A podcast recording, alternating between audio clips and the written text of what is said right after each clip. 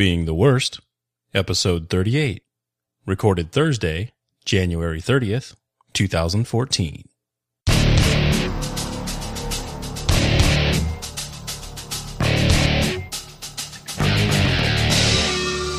From beingtheworst.com, it's the Being the Worst podcast. Audio apprenticeships for the aspiring software craftsman. With your hosts, Kerry Street and Rinat Abdullin. In this episode, Kerry and Rinat welcome guest Glenn Block to discuss hypermedia web APIs and the new book he co authored on the subject. They get into some of the differences between systems that are designed to take advantage of the constraints of the REST architectural style with those that are not. What is hypermedia? Should you always adhere to REST constraints and use hypermedia when building a web API? What are some of the ways to implement these concepts on the client and server, and how do they interact? What are some common implementation mistakes? API security? What can your book help me with? UCWA? What? What? And much more. Now, let's get started with Kerry, Glenn, and Rinat. Okay, Rinat, we're back here, and it's our second guest ever. So uh, we don't do this too often, but fortunately, we've had two good ones. We had Greg Young way back when, and today we have with us Glenn Block, which will be really cool. You may have heard of uh, Glenn before. He's been on .NET Rocks and uh, various other podcasts, Herding Code. I'll throw out the keyword alt.net, Code Better, MEF, Web API, Node.js on Azure, open source podcasts, conferences, Splunk. Google it if you don't know what it is. I'm assuming most of you have already heard of Glenn. Does uh, does that work for you, Glenn? you know, I need to use that. I'm gonna like need to record you and use that for my other podcasts because that is like a much more uh, refined version of the intro. But yes, it's good. I'll send you the audio snippet and you can just hand it out uh, at all the uh, other engagements that you have. So, nice. so today, guys, uh, I'm excited because we have a balance here, uh, as usual. With uh, I will be representing the worst guy on the call as it relates to uh, programming knowledge in this space. Uh, Glenn's got a new book coming out with a group of other guys, uh, designing evolvable web APIs with ASP.NET from O'Reilly, and I think it's coming out in March, right, Glenn? That's the current ship date, and we're finally in the end game, so it should not change. That's awesome. Uh, I look forward to that, and we'll be getting it as soon as it's out. We are going to be talking about a little bit about what's going on in that. I was hoping that we can get into, you know, you guys have seen Rinat blogging lately at the stuff he's been doing at Happy Pancake. You know what we've done in the past episodes as it relates to aggregates with event sourcing and Greg Young's event store and all that kind of stuff. And Rinat and I were talking about the design of web APIs and using Service Stack and the other things that are out there. And uh, today we're going to get into with Rinat what you've been experiencing over at Happy Pancake and comparing and contrasting a little bit with uh, Web API and all the other stuff that Glenn's been doing with Node and HTTP land. Sound good? Yep. Sure. Before we jump into the details, I just want to level set a little bit. So, Glenn, when we're talking about in my mind, you could either be speaking about web API in a generic term or actually the product from Microsoft. So when we're talking about web APIs today, how should I think about like what's the definition as an HTTP thing or what? You know, it's it's really tough because we tried to it's definitely HTTP. I think that's fair to say. Mm-hmm. But then some people would say, well, SOAP services are HTTP. so I really danced around this in the book because I was trying to distinguish like what makes a web API. When we say web API, what do we mean? It's not enough to say that it's HTTP. It is definitely an API that is exposed over HTTP. So API is a application programmatic interface. So it's a way to interact with a system over HTTP. What I further refine it to be to distinguish it between, say, a SOAP service is that it has to be a service which is easily accessible to a very broad range of HTTP clients, including devices, including curl. And this is the kind of thing that kind of immediately knocks SOAP out of the box I can't access a SOAP service simply by dropping a URL in the browser. Why? Because generally SOAP services are all using a single HTTP method of post. Whereas when I go into the browser bar and I type a URL in, like yahoo.com, that's doing a get. That's the first problem. Uh-huh. The second problem is even if I could access it, the result that I get back is not very friendly. It really requires a SOAP stack on the client side to be able to parse the result. Now, it's XML encoded in a SOAP envelope. XML in general can be expensive, but once you add in the semantics of SOAP, It's no longer easy for me to do this, right, from a browser or from a mobile device for that matter. Mm-hmm. So that's kind of the way we like to define it. We being like the authors of the book. And I think it's just a customary definition is the fact that I even like to use browser friendly because I think that alone brings in a whole bunch of factors um, that really correlate with web APIs. You know, the other thing is web APIs often will take advantage of things like query strings, and and these are things that you couldn't really leverage with SOAP services because a SOAP service is fundamentally using it, it can be message based or it can be RPC where it's like a remote procedure call. Uh-huh. But in either case, it's tunneling a bunch of semantics on top of HTTP rather than just taking advantage of raw HTTP. I see. I think a lot of those advantages that you're referring to there is what Rinat has said in the past of why he using the HTTP approach now is because he's he's able to use, like you said, simple browsers, uh, Fiddler, all the existing HTTP ecosystem to troubleshoot and build. It all just works. There's no special stuff. Right, and it goes deeper than that. You cut off a whole bunch of things. For example, um, there's a lot of infrastructure built into the web, essentially, mm-hmm. and HTTP around caching. But that infrastructure, like using e-tags, it's only available to you if you're doing gets. Because the idea is that if you read the HTTP spec, a resource that exposes itself over get, that get method has to be idempotent and safe, meaning that I can make that call as many times as I want and it's not going to result in any side effects, at least from the client perspective. But post, it's like all bets are off. Hmm. There is no caching or anything like that unless you were to layer caching into some custom thing, but then the rest of the web infrastructure doesn't know about it. So going back to your point, I think that's another key aspect is the fact that when you're building web APIs, they just work and can fully leverage all of the infrastructure, all the intermediaries and things that are existing out on the web. Cool. When I got the perception that basically you're favoring GET requests over uh, posts, heads, or other types of requests. That's not exactly what I'm saying. So I am fully supportive of get, put, post, delete, all the methods that are available. Um, there's nothing wrong with using them. I think, though, that caching is a big part of how the web was constructed. And if you look at the number of requests that happen across the web, it's like 99% of requests across the web are GET. So that means that if you're leveraging caching, there's a lot of benefit there. But no, I certainly am of the opinion that, hey, you know, put has semantics, delete has semantics. You should use each of the methods for what they're for. I just think get is the most popular one. And that's why there's been a lot of debate in kind of the HTTP community of browsers, for example. Should browsers support more than get or post? And the argument that often comes back is like get and post are actually sufficient. Like you can do everything. You can do oh. delete through post. You can do update through post. You can do whatever you want. And you can still do get and have caching. But there's others that say, well, no, browsers really should support all the HTTP methods because today what people end up doing is they tunnel using custom headers. Like, you know, you want to do a put request from a browser and a browser doesn't know how to do put so you end up using you know if you're doing it from a form for example you end up doing like an H, uh, x http method override header mm-hmm. which means i send a post but i tell the server well really what i'm doing is a put mm-hmm.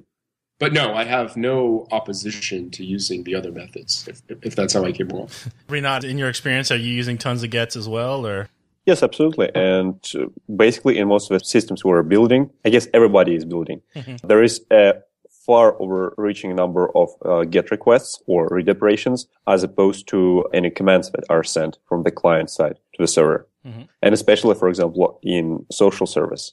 Yep. And uh, if you're using web infrastructure and playing with uh, HTTP rules, making that sure that your requests, for example, are cacheable, you're using proper cache headers, uh, other cache expirations, e-tags, whatever. It just helps to scale out your system really easily simply by leveraging like this uh, existing internet topology.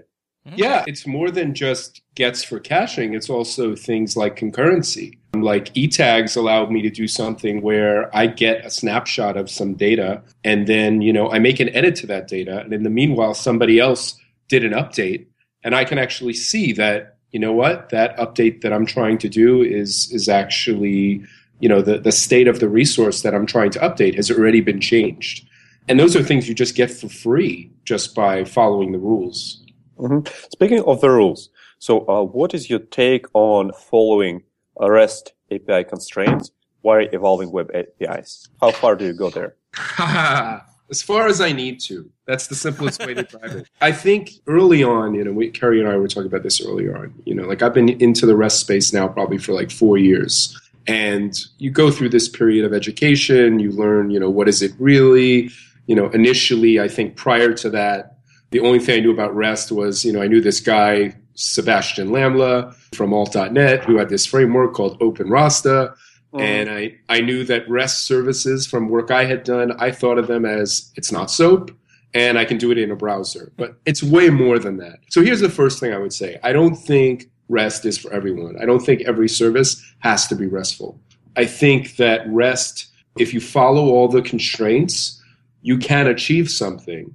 And you know, when you look at Roy Fielding's dissertation on network architecture, like people call it the REST dissertation. It's actually not the REST dissertation. It's a dissertation on how the web was built, basically. And and, mm-hmm. and, and you know, he's basically saying like, look, this is how we built this, and this is why. And we want to have like huge systems that can last for a very long time that can change in a way that doesn't break clients, that can evolve, can do all these other kinds of things. And so I think if you build a RESTful system, you do get those benefits. But is it necessary to do that, or should that be where your eye is on the prize? No. Should you do it just because you, you could do it? No. Um, and so where I've become more focused on and where our book focuses on is like, look, there's things you can do to help you to build an evolvable system. And these things probably are on the pathway toward rest, but don't worry about the rest term. You know, like hypermedia, for example, we, we, mm. we promote that pretty heavily in the book and we talk about why it's beneficial. And we're not saying like you have to build a system that is hypermedia based. But we're also saying that you can build a system that's hypermedia based without getting caught up on if you're following every single constraint and then what we really try to do is just paint the picture of saying, like, this is the benefit that hypermedia will provide for you. And this is how you can build a system that uses it. And your mileage may vary. So, my answer for REST, your mileage may vary. I don't focus on REST anymore. What I still have a problem with is the way it gets distorted, but it's kind of like that boat has shipped. Like I mm-hmm. think it's it's one thing to say that every service needs to be restful. It's another thing to just water down the definition and say it's all rest, which basically means that rest means nothing. And I don't mm-hmm. believe that. I think it has a very specific meaning and a very specific set of constraints. But whether you adhere to them or not, I, you know, personally, I don't care. I mean, meet your business requirements but I prefer to keep terms what they are and not kind of distort them and say, yeah, this is kind of rest or this is you know low rest or high rest or whatever. It's like no it's an approach. Yes there are different approaches to do things and you know it's an architectural style and don't water it down but if you don't want to use it or if you don't need to then don't. That's exactly where i'm at. So which of the rest constraints do you find yourself actually using with success in production while designing evolvable apis well caching absolutely. Um, mm-hmm it's a tough question to ask me because like again i don't do rest for rest's sake but the things i look at like i think discoverability decoupling clients. You know the thing that really attracted me when i started to learn about rest like four years ago and really learn what it was about and where the whole evolvability term comes in is this idea that instead of clients being hard coded and now like when the server changes the clients break which is notorious in the soap world that you know you can design clients in a way that they are discovering what's available. Now, that doesn't mean that it's like some, and I've described this before, some artificial intelligence client that just you know magically says, "Oh, there's something new. I think I'll try that." it's not that but it's more that the client is looking for things that it expects to find that the server is offering it. And then it's relying on the server to provide it the way to get to that thing, which is really where the links come in. Um, or even providing things like forms that says, hey, if you want to do this updatable thing, here's here's a way to travel through that. It's guiding the client. So I'm a big fan of that. So I would say caching, hypermedia, media types have been a big thing for me because it's like mm-hmm. rest or or you know rest is not about removing any sort of coupling. It centralizes that coupling. It says, hey, let's couple on the message format. Let's not mm-hmm. couple on URIs and systems. Let's couple on a messaging format. And it does that through this usage of things called media types. So that's been another big area that I focused on, which attaches really to discoverability. The idea that if your server can return information that says, hey, this thing that I'm giving you, it's not just a blob of JSON. It actually has a meaning.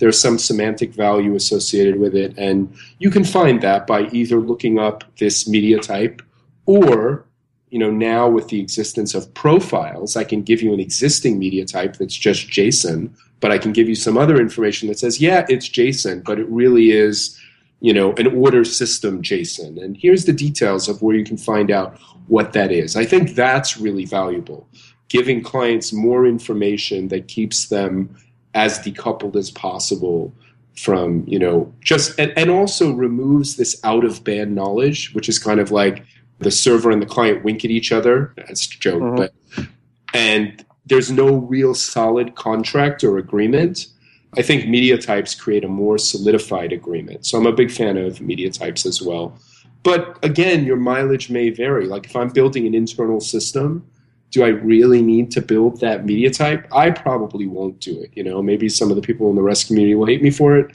I probably won't do it. But if I'm building something that's going to be exposed to a broad number of consumers, then I will seriously think about at least using a profile because profiles are so lightweight. I mean, a profile can be whatever you want it to be. All you have to do is have either an additional header you know, like that you pass back to the client or possibly something embedded in the payload that says, you know, this is a profile and this describes what this thing is. Mm-hmm. But publishing through IANA is not a lightweight process.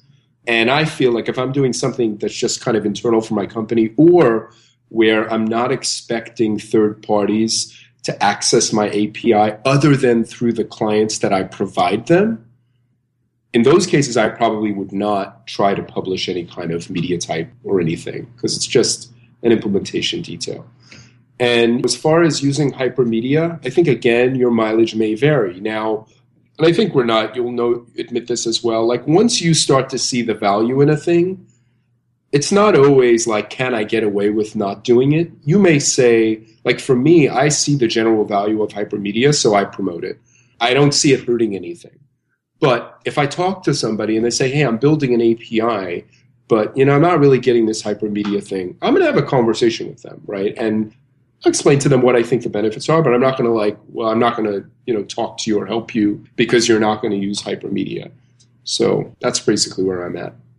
Absolutely. So basically, picking the design constraints which make sense when they're justified. Yes, that's why I said your mileage may vary. You know that that that's really the way I think about it. And on the evolvable side, I mean, I'm assuming that was related to the decoupling you spoke of, where the server can evolve and change without breaking clients, and the yep. the client continues to work. So when you first mentioned that, I, I heard you discuss that on another podcast a couple years ago, and I was really excited about it because I'd spent many, many years on the integration side of things, and we had that same problem where we had systems in hospitals, and we had to worry about when the hub would change, clients would break, and we have thousands of servers in the field, and what are we going to do? So I'm like, oh, this sounds really great. How am I going to evolve this? And what I think, what I hope that maybe the book gets into a little bit is I wasn't quite sure, other than understanding uh, how you articulated uh, previously about, uh, not on this podcast, on another podcast, about uh, how the links have URIs and rels, and using those rels and not being coupled to a specific link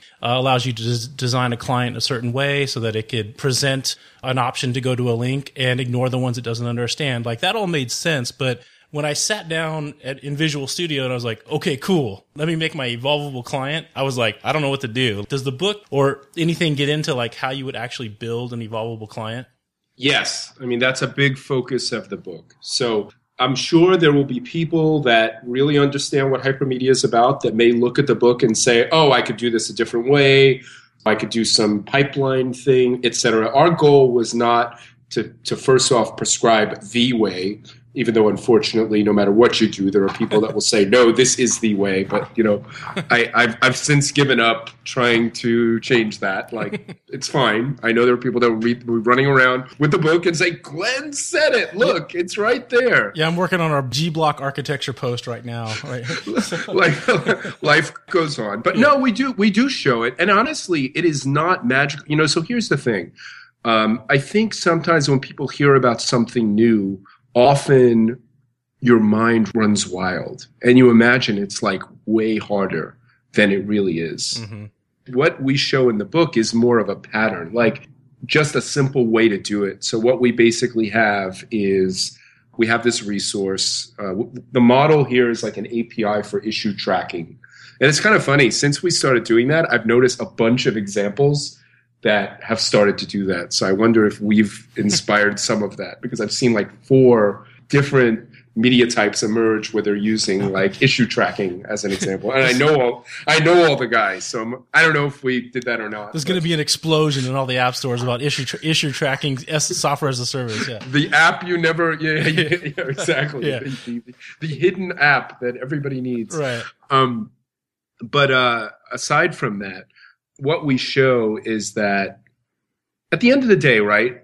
Think about it. So you have an API and that API returns something, returns some kind of payload. So if you're going to be doing links, then you're going to have some logic at the point where that object is returned or somewhere near it that is going to then apply some type of logic, which is usually like a state machine that's going to look at some data. Like if it's an order, it may look at that order and say, oh, this order is in a state where it is created. Okay, so these are the links that should be appropriate at that point. So it's as simple as just, you know, if you're doing it from an object oriented standpoint, you're using a framework like Service Stack or Web API, you model an object that has a link collection on it, and you write some logic that populates that link collection dynamically based on some state at the time when the thing is returned. Now that you know you get into a whole bunch of debates is that separation of concerns etc and then you can go from there and start to refactor it. So that's what we did. So one of the things we didn't want you to do is that there's not really great like asp.net web api has some functions which you can use for like generating uris but it relies on routing infrastructure and a bunch of other stuff and it's kind of ugly code for you to have to write. So we came up with a pattern where we have this thing called a link factory. And that link factory gets injected into the API. So when it wants to generate links, it just hands off the model to the link factory and calls a method on it. And nice. you know the links get applied. Hmm. Um, so that's that's kind of the idea. As a matter of fact, we came up with a term, and we debated on this a lot. You know, there's a lot of people that say, "Oh, well, the thing that the API returns is a view model," and view model is very overloaded in terms of UI contexts and depending on if you're talking about something like a rich framework like like Silverlight or WPF with XAML mm-hmm. or MVC view model gets a very different connotation. In one in one case, it's like a DTO. In another case, it's like an object that's really rich with behavior. And we kind of went back and forth. And I was like, you know, I just don't want to use this term. So instead, when you talk about REST, right? REST really is built around this idea that your service, you know, your REST is representational state transfer. So what kind of state are you transferring? Well, there's two types of state. There's application state and there's resource state. And generally the differentiation between this is that the resource state is so if I have an order, the order itself being written out, say to JSON, that JSON representation of the order, I would say that is the resource state. It's a snapshot at a point in time of this order. Mm-hmm. And then the, where is the application state? That's actually the links. Because based on the state of that order at a point in time, and uh, you know, there's there's an app, there's a there's a flow that you know the idea with APIs is there's kind of a flow that you're moving through, and each of these flows are different states. Mm-hmm. So the links then become the state. So based on all of that, we came up with this term called state model. So what we have is a state model factory. And if you walk through the dependency graph, it's like the state model factory depends on a link factory. And what the state model factory does is you pass it a model and out comes a state model. And that state model has links on it. And it's not necessarily the same model that was passed in because we want to keep that abstraction. How my business objects are managed and all of that is a completely separate concern from how things are represented over HTTP. So we introduced this concept of a state model. We introduced this concept of a state model factory. We introduced the concept of a link factory to make it really easy to manage links and to reuse those link factories. So now what your code ends up looking like is in the controller action is much the web API action is, is very lightweight and it just is going to you know get the model and then make a call to this um, state model factory and it's going to return that thing. And you know then all your state logic of which links show up that all happens within the state model factory. So you have a central place to go and you can test that thing outside of the context of the controller. You can write unit tests that says that hey the state model factory is returning to me you know the correct links when i give it a model in this state so all we've really done, I think, is just created a pattern that can work, that can scale. Certainly not the only way that you could do it. But I think at this point, echoing off of what you were saying, there's so many people that have no idea where to start. You know, minimally, if we give people a start point that they feel good about grokking the concepts, and then they throw out what we gave them, but it helps them to make that leap to the next level, I'll be extremely happy. Yeah. Rinat, how does what Glenn just got done describing relate to what you've been building recently, and, and does it relate or have nothing to do with each other? Well, it absolutely relates because it's all about basic principles that you apply while building something, and then also a bunch of other principles that you may choose or choose not to apply because it's not worth it. So, for example, for my previous years at Lokad, we've been mostly building internal systems uh, for internal APIs. So uh, things like content negotiation, usage of hypermedia, it wasn't even uh, on the radar. Simply because it's, well, it's a cool thing to have, but it was much easier to hack both the API and the clients when you need to update something, when you need to evolve something, as opposed to rolling out this framework for evolution. Mm-hmm. I think that's a really reasonable approach, by the way. I mean, especially if you own the client and the server and you're okay with it, I think there's nothing wrong with that or you have uh, like other the means or authority to change the client or sure. clients. And what we're going through at Happy Pancake website is will actually involve doing more REST simply because the number of clients is going to grow up, not only including the browser. So basically, while we're controlling the browser, the web API, it's all easy and nice. Yeah. However, when we get to the point where, we have uh, a bunch of uh, native clients everywhere, then that might get tricky. And if it is the case, then it would, be worth to augment some of the services that exposed there with hypermedia capabilities. Or even if you have other people that are using their browser to access your API, but they're not doing it through your web app. Yep, absolutely, absolutely. So basically, usage of hypermedia and, for example, content negotiation to enhance uh, your API, it becomes a valuable asset when you get into the situation where you can't personally or like through emails or somehow control how clients evolve together with the API. So basically, uh, hypermedia and content negotiation, they kind of help to put the primary evolution pain points to force them into the API. Mm-hmm. This way, the clients, they kind of evolve automatically simply because they just keep following the links. It kind of enforces the contract on the API. And actually, the stuff that we've been doing lately, both at Lokad and uh, recently with Happy Pancake, was about structuring these APIs and kind of making sure that they have the right granularity, that the URLs and the messages being passed back and forth, they make sense. And actually, like when you're designing a valuable API, it just puts more and more design effort into making this API boundary make sense and expose even more information than you used to expose from the API so that other clients uh, can hack into that, can, play with that, can develop uh, independent clients. And no matter how the backend API evolves, like the clients can stay in sync.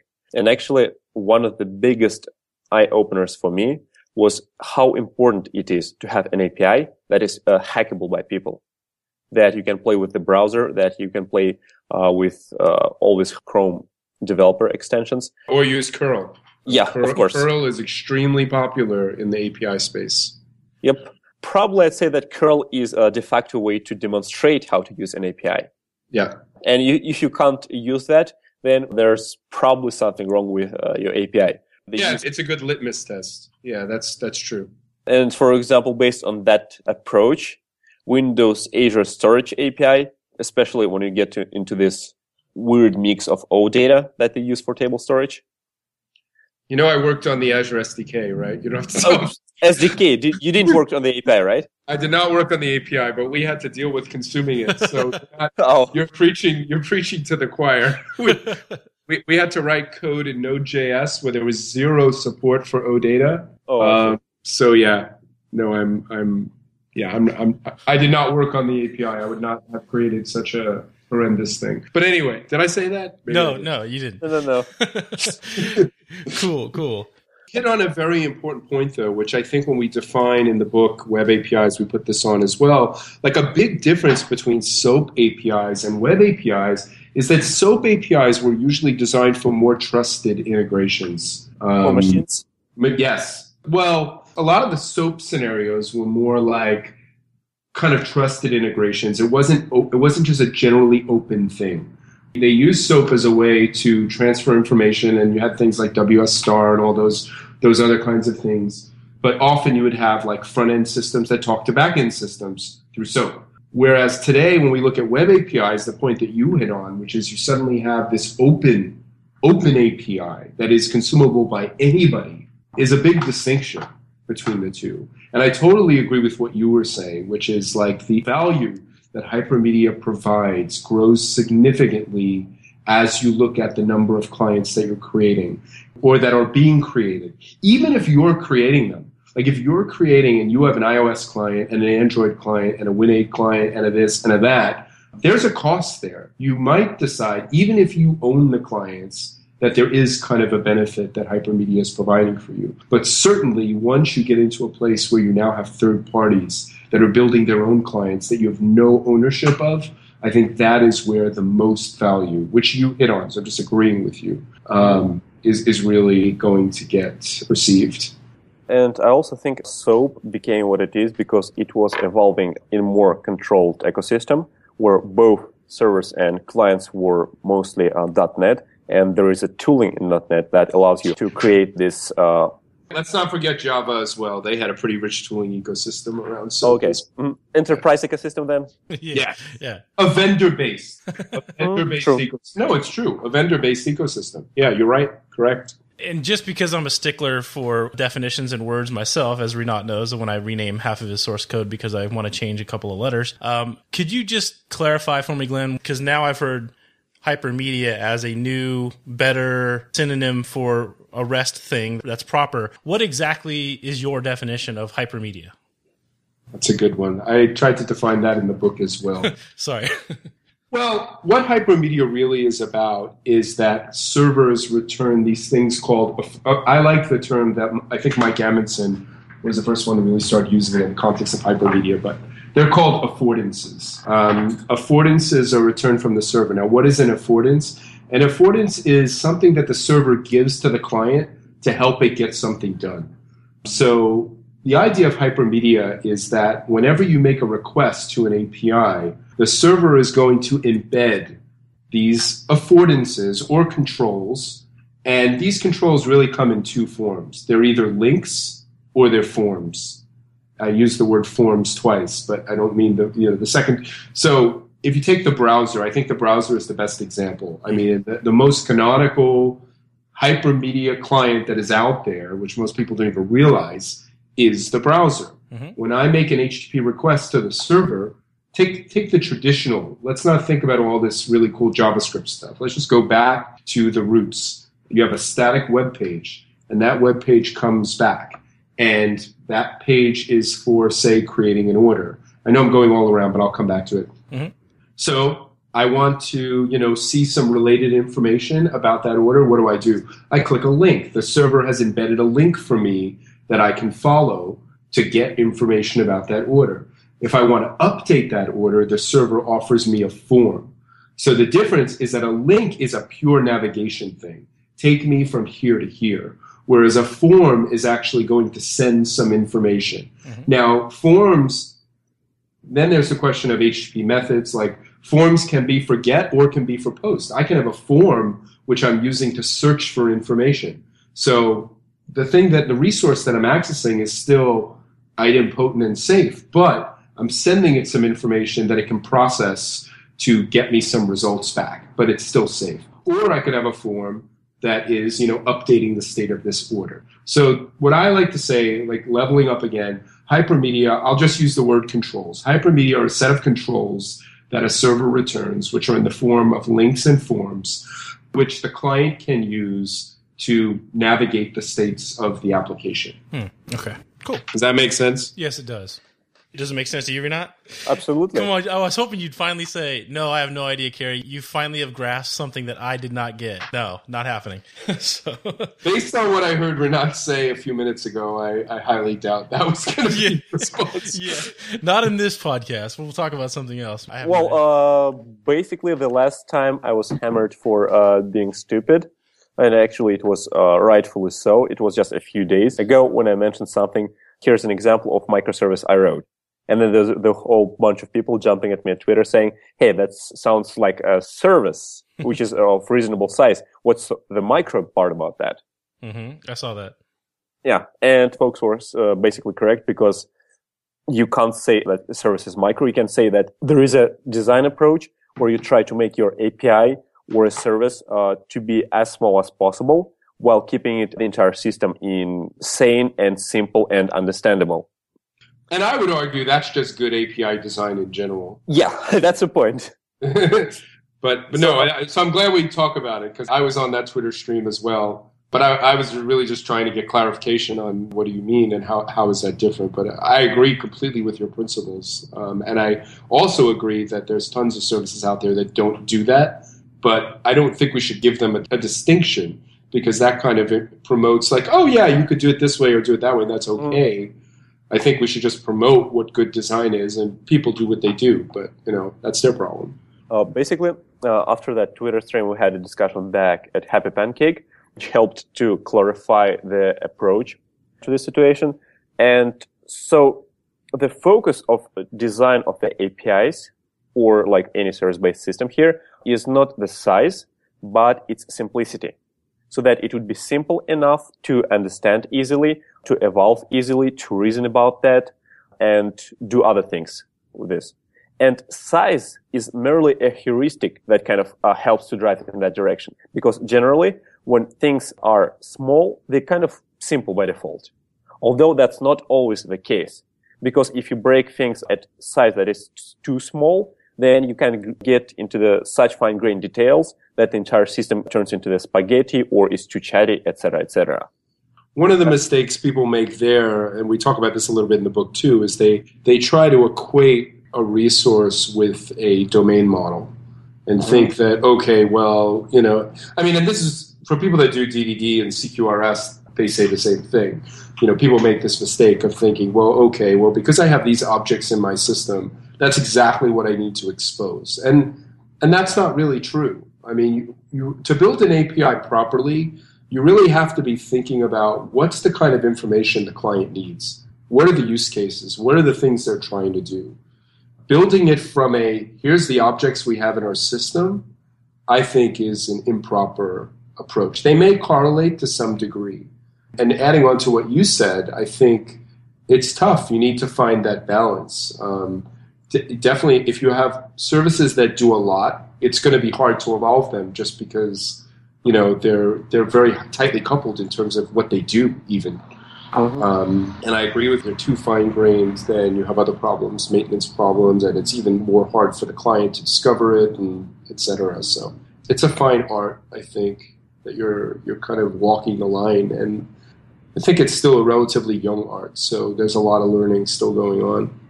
Well, it's it's an evolving field. Yep. Or as to the problem that the same, for example, domain model that is used in the backend is actually exposed in its entirety to the uh, client by the API. There was a discussion about that. I think it uh, was the last DDD summit, or maybe it happened over and over again. And the idea here is that actually the client view of the system and like the server view of the system, they belong to completely different contexts.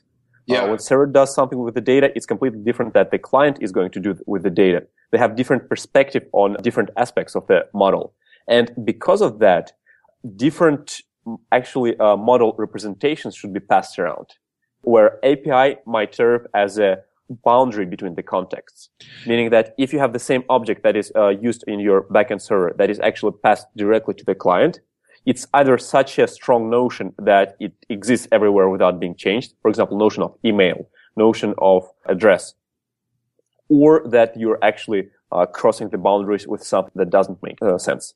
Mm-hmm. And and I think that was the whole idea of the state model that we came up with in the book was saying be intentional about what you want to send to your client. Think absolutely, about absolutely. it. Tailor it. Think about it. You know, and don't give them more than they need to know. Because the other thing is, and this kind of goes back even to programmatic design when we're designing APIs. Like once you expose something, it's hard to get rid of it.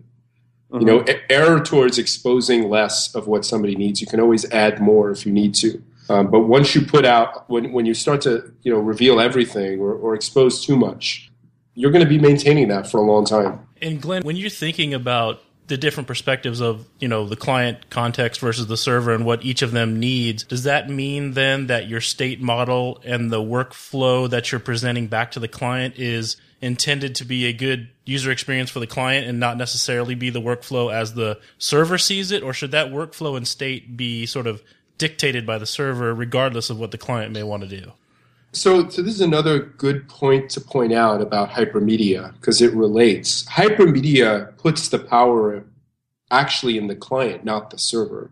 What it does is say that the server's job, so we talked about controls and all of that, and that was a detail. Mm-hmm. But the server's job in a hypermedia system is to give the client options. The client is not dumb it's dumb about URIs maybe. It doesn't know how to it, does, it doesn't have to know how to create URIs because that provides a benefit or maybe there's URI templates even, but it can still look at those as a black box thing. But the idea is that the server is saying, "Hey client, here's the options that make sense now, but you choose which one you want." So I think that's a very important distinction is that clients are not dumb there's just a level of knowledge that is kept with the server. As to the state model idea, it's saying that whatever the server returns should be tailored to the client. I see. Mm-hmm. The preference, the preference should be this is going to be done in such a way that it's going to help the client do what it's trying to do. And the decision should not be made based on this makes it easier for us to implement it, or you know this ties more to our backend. Um, that should not, in my opinion, be part of the equation. So basically, your state model it actually encourages the separation of contexts, one being server context and one being the client context. A hundred percent. That's exactly yeah. what the goal is. Yeah, it is the translator between those worlds. It, the state model and the, the uh, link factory, I think it was, are the things that are in between those two universes, I guess. And by using those, that's how you're basically helping to implement the user side requirements, the client side behaviors that are expected by the client. You manifest those by translating server API capabilities into client state model and links that will help the client achieve what they want to do. Mm-hmm. Yeah, yeah, that's that's exactly right. You know, and, and the thing is like these are not new patterns. I mean, we maybe have tailored things a little bit to HTTP. So one of the things I always try to tell people is like when I described early on that idea of separation of concerns and how I could refactor stuff into a factory and all of that, I see a web API is really a transition from HTTP to the business domain. And in the implementation of that web API, it can do whatever it wants that relates to that. That is its concern. Like I have people that say, oh, well, links is a separate concern. Now, you know, links could be factored out, but in my opinion, if you just have code that puts the links on right there, you know, at the place where that request is handled, I think that's absolutely fine because you can almost even think of it as a proxy. Like the purpose of that code is really to be that transition point that goes either from the domain into HTTP or from HTTP into the domain. Mm-hmm. And that's the way I think about it. And when it does that transfer, yes, it should be think. I mean, you could even imagine situations where depending on which client has come at me, and I may know some information based on query string or whatever, whatever state is passed to me, I can tailor that. I could give them a different state model. You know, I could say, well, I know that you're a user with such and such profiles, so I'm going to give you a completely different state model. Hmm. And, and, that is a place where, by the way, web APIs tend to differ dramatically from SOAP because so much of SOAP, at least when you use the tooling, is so much based on RPC, where it's like, I'm calling a method, and that method is going to give me this static object. I can't mm-hmm. completely change it and say that based on it being this person, I give them this, and based I have to, you know, I can try to create like an Uber object that carries everything, but that's not friendly and it's ugly and it's it's horrible to maintain. But with web APIs, you've got full flexibility. I can return 50 different models from my API or representate. I mean, let's call it what it is from an HTTP perspective. I can return lots of different representations. I have full flexibility to do that, and I should, if it makes sense. It's awesome. Mm-hmm, mm-hmm. I know we're running long here, Glenn, because the time and everything. But the other thing that may or may not be in the book that always is the thing that I run into when I'm trying to just finally finish something is I never am able to find clear guidance on okay, so I have my iPhone app. I punch you out to Azure Mobile Services to authenticate with some social identity provider. It hands me back a string. It hands me back a token. Now, what's the secure way for me? Like, do I just do that over SSL or am I authenticating back with my API? And what does Web API do or not do to help me deal with knowing that it's actually the right user authenticating against my API? Like, how does that authentication play into this story, if at all?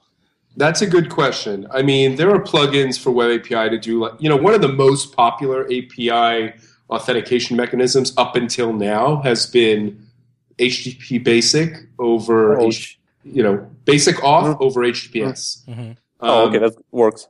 Yeah, I mean, it works. It's secure in terms of the transmission because HTTPS is secure. It's not token based. It has tons of limitations with it, but there's still a lot of APIs, simple APIs that that's what they choose to do. You know, now there's been a lot of evolution, things like OAuth happening. Web API has done a lot of work in the last couple of versions to make it more easy for you to set up your API as being like an OAuth server, for example. Mm-hmm. Um, you can use mobile services as well. You can basic. I was doing some prototyping on this when I was on the team, um, and I think they were supposed to put some guidance out on how to do that. The way mobile services work is you authenticate against a mobile service, and it gives you back a token. Mm-hmm. So you utilize mobile services to do some authentication using Facebook or Twitter or whatever, and when it's done once it's authenticated, it creates a token. So you can design web APIs with ASP.NET Web API if you wanted to that recognize that token. Like that token has a, has a format where when that token is created, which is a JWT token, um, mobile services has this master key that when you create a mobile service, you have a master key. Mm-hmm. And as long as your web API has that master key, it can rip open that token and see who that user is. So you definitely can do that. I don't know if there's been enough guidance out there yet on how you could do that. So I would say that both things are possible. You can either use Web API now to spin up your own OAuth server, because mm-hmm. OAuth is not by any means a simple protocol. Anybody who tells mm-hmm. you that has not looked at it and is just lying. Um, mm-hmm. and, and, and one of the problems with the OAuth spec is there's just so many gaps there's so many things that are just like, and the spec doesn't cover this, and the spec doesn't cover this, and you need to figure it out. And that's why, you know, if you use like Facebook or you use Twitter or you use Google, they're completely different. Like there's some similarity there in the sense that it's OAuth, but there's there's so many things that are not clearly defined in the spec that it's just yeah. I mean, it's it's not a pretty place. Mm-hmm. Um, but Web API does have the support for spinning up a OAuth server. But if I'm cheating using mobile services, and I let's say my app only cares that when Glenn authenticates with Twitter, yep, I get a unique string back from my app. All I would need to do, I think, is as long as I send that over SSL to my app and say, I got this string, and the only way I can get this string is because Glenn authenticated. Am I good or? So if you're doing the Twitter, if you're doing the thing that I was describing to you, it's done in a secure manner because you're using mobile services to log you in, say to Facebook, Yes. and then it's going to give you back a JWT token that it creates, Mhm. which is signed with this master key Yes. um, that is not easily reproducible. And then your client is going to send that up to your web API, and your web API is going to have a message handler in its pipeline, which is going to then look for that. That actually gets passed in a header. That job token gets passed in a header. Mhm. And it's just going to use the master key to rip open that token and say, oh, that's you. That's your, you know, that's your ID or your name or whatever the case may be. So that actually works very securely. And I was doing a bunch of work prototyping on that with Dan Roth before I left Microsoft. I don't know what they've done with it, if the guidance has come out on how to use it, because the nice thing about doing that approach is you don't have to spin up your own separate OAuth server. hmm Whereas if you go the web API route, like it generates it for you, but you still have code you have to worry about. I see. But it's secure. The the HTTP basic thing is more like I just have an API and I make it support basic auth over HTTP. I, I, basic auth is a very simple protocol to implement, right? I mean, it's it's really simple because it's clear text, right? It's like user colon password. It's, it doesn't get much simpler than that. Yeah. So it's real easy to implement, um, and that's why people do it.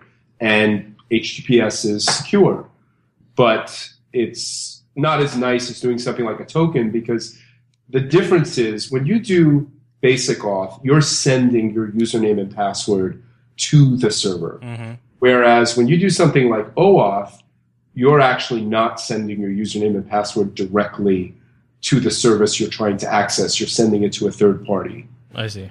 That's the huge difference between the two. Cool. Thank you. So, Rinat or Glenn, is there any other like major category of the book or HTTP design or REST or anything that you guys were hoping we were actually going to talk about one way or the other that we didn't actually say anything about? I mean, the one thing I think that's interesting that's happening now is there's a lot, there's starting to be a lot of energy about how to be more descriptive with APIs. Basically, having mechanisms that can describe what an API has to offer, and those run the gamut in terms of you know how I would say HTTP friendly slash non RPC they are. Mm-hmm. Um, you know, there were services like Swagger, for example, which is kind of like giving you like a directory of the APIs that are available.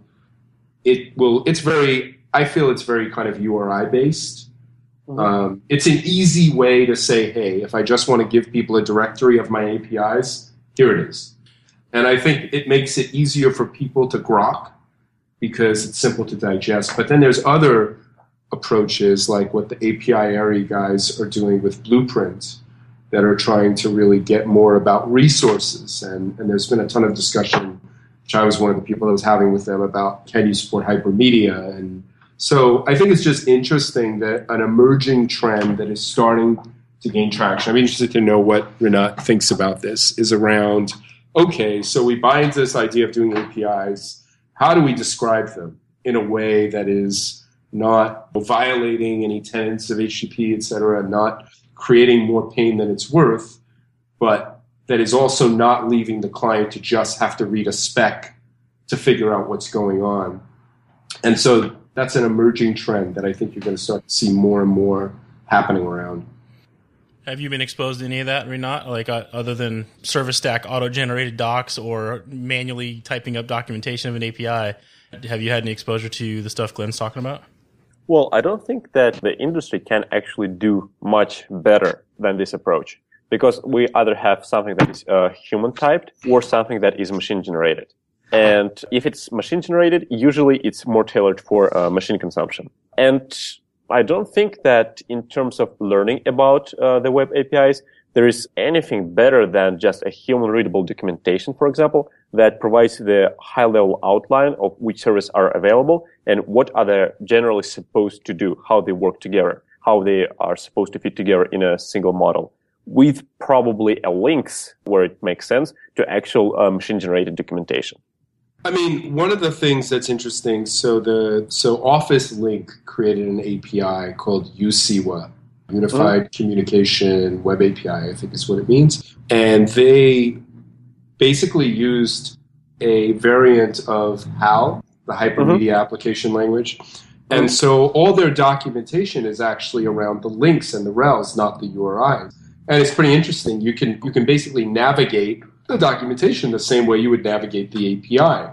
And you can nice. say that, okay, I go here and I get back some documentation, like and then it has within it, you know, it says, okay, if you access this resource, this is what the payload might look like, and these are the available, you know, the links that may be present. And then I can click on the link and it takes me to another document. It's okay.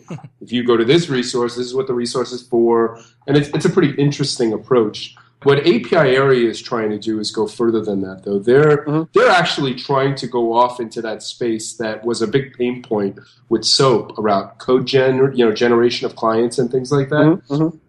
They're trying to say like, can we generate a client that is not RPC, but you know that that kind of even can work with a hypermedia system. And I know Mike Amundsen, who's a big proponent of hypermedia, really is a fan of this happening. Like he thinks the old approaches of how we've done things are not the way to get there, but mm-hmm. possibly if we can document the right things, which is not the URLs, but really kind of the the format of the data and what are the links that may be within, then maybe there's something we can do there. Also, using things like API will generate documentation for you. So you can think of it as like you're writing the docs, think of a DSL where you can express the same thing and it will generate for you Jekyll pages or something like that. So I just think it's interesting the energy that's going on. And, and, and one of the things they want to do, which I think is really interesting, is they have this, you know, the blueprint guys, which is API they have this thing called Dredd D R E D D, like from Judge Dredd. and what it does is given an Apiary doc, it will test your API and validate that it's doing the things it's supposed to do. Now, I'm still skeptical whether that can work or not, but I still think this kind of work is interesting, and it means mm-hmm. that mm-hmm.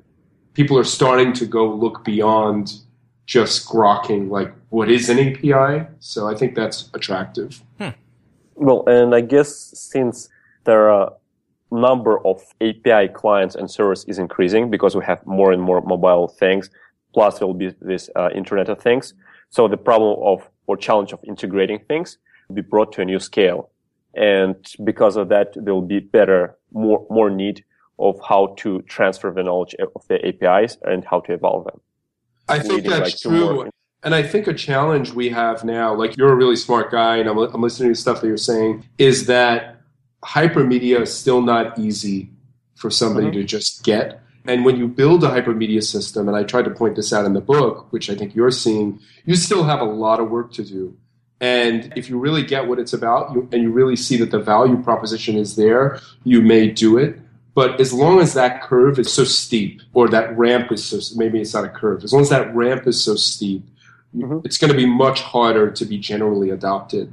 And, and I think that's where these kind of things are coming into is trying to say, like, can we reduce that ramp? Can we make it less steep? Because pretty much all the people I know that are doing hypermedia have become like experts in HTTP. And if that's what you need to do, I think that's a problem. well, everything, I guess, uh, shows up by comparison. For example, compare it to SOAP or yeah. WS stuff. I guess it's uh, the simplicity would become more apparent as this entire area of API and integration evolves and maybe somebody uh, like you, Glenn, comes up with new concepts or ways of explaining and describing things that make it much easier for people to understand how this works and how and why this works. For example, this state model thing. It actually, first of all, it helps to see how things are working. But more than that, it forces developers to actually think, wait, take a pause there and say, okay, so there is one thing that comes uh, to me from the domain, but I am forced to actually return something different. I'm forced to think that this something that is going to be returned, it has to be adapted to the client. So it's not exactly the domain object uh, that I got.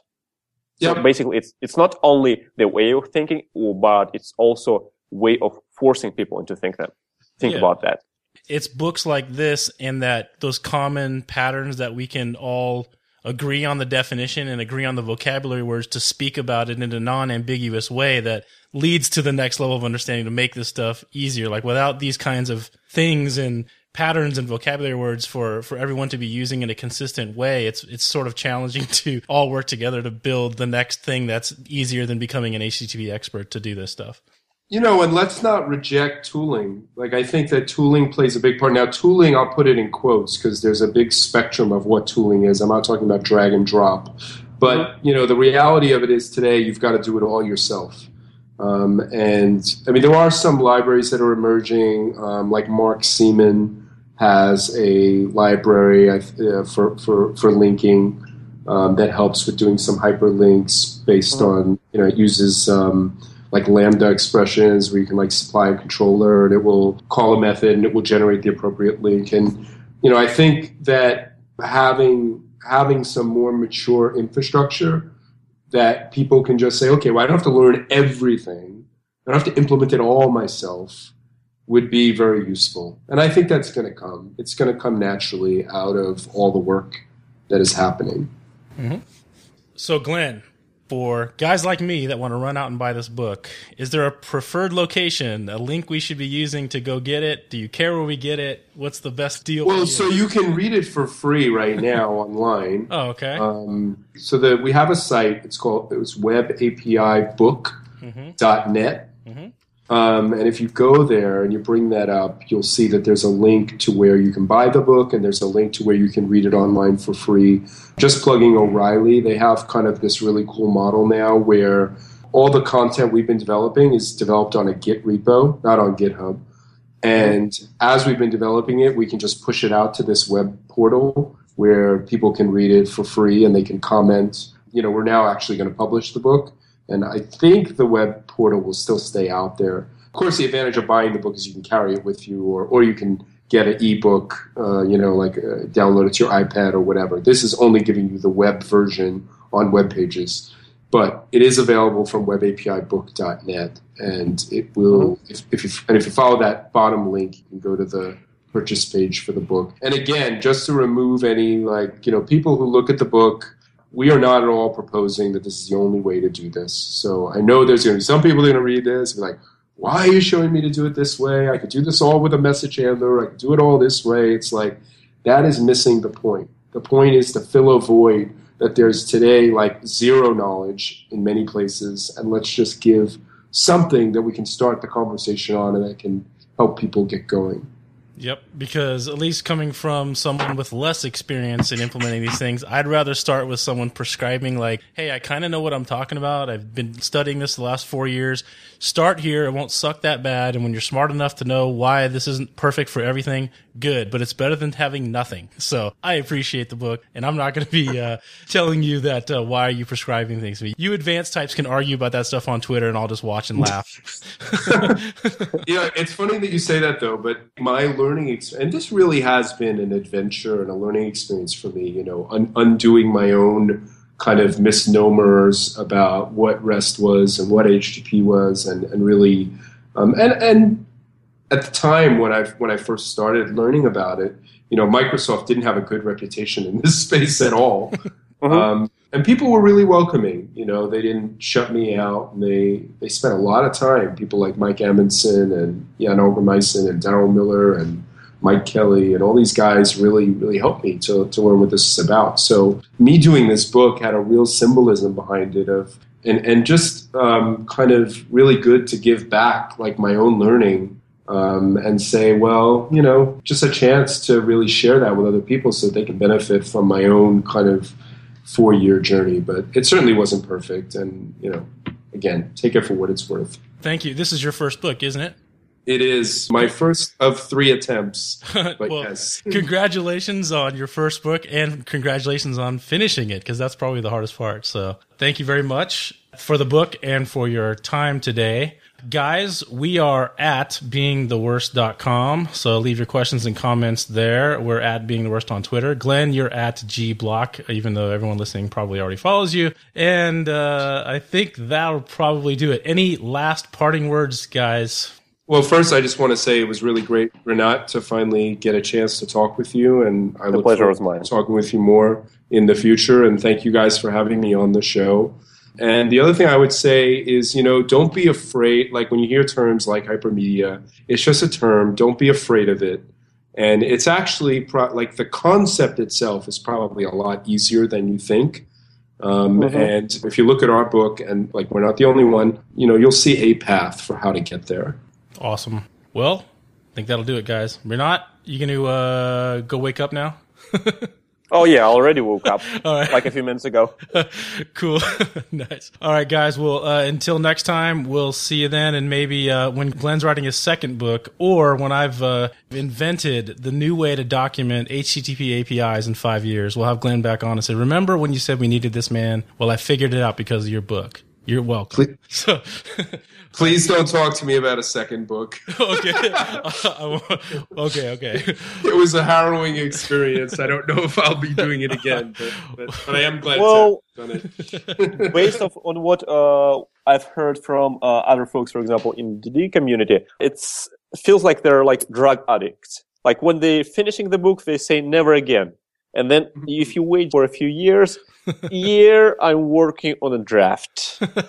You know, that's so, what, so so Mike Amundsen is a good friend and he's like a machine. He cracks out books for O'Reilly like nothing. And I he's telling me the same thing. He's like, This is the first of many. I was like, No, it's not. He's like, Yes, it is. I like, I don't want to think about that now. I'm gonna go play Eve online. I don't want to think about it. You know, one of the things that was really cool was just that we were very different kinds of personalities but we all knew each other really around like Web API. Some of the people that worked on the book were already into kind of this space. Some of them got dragged into it based on being involved with Web API.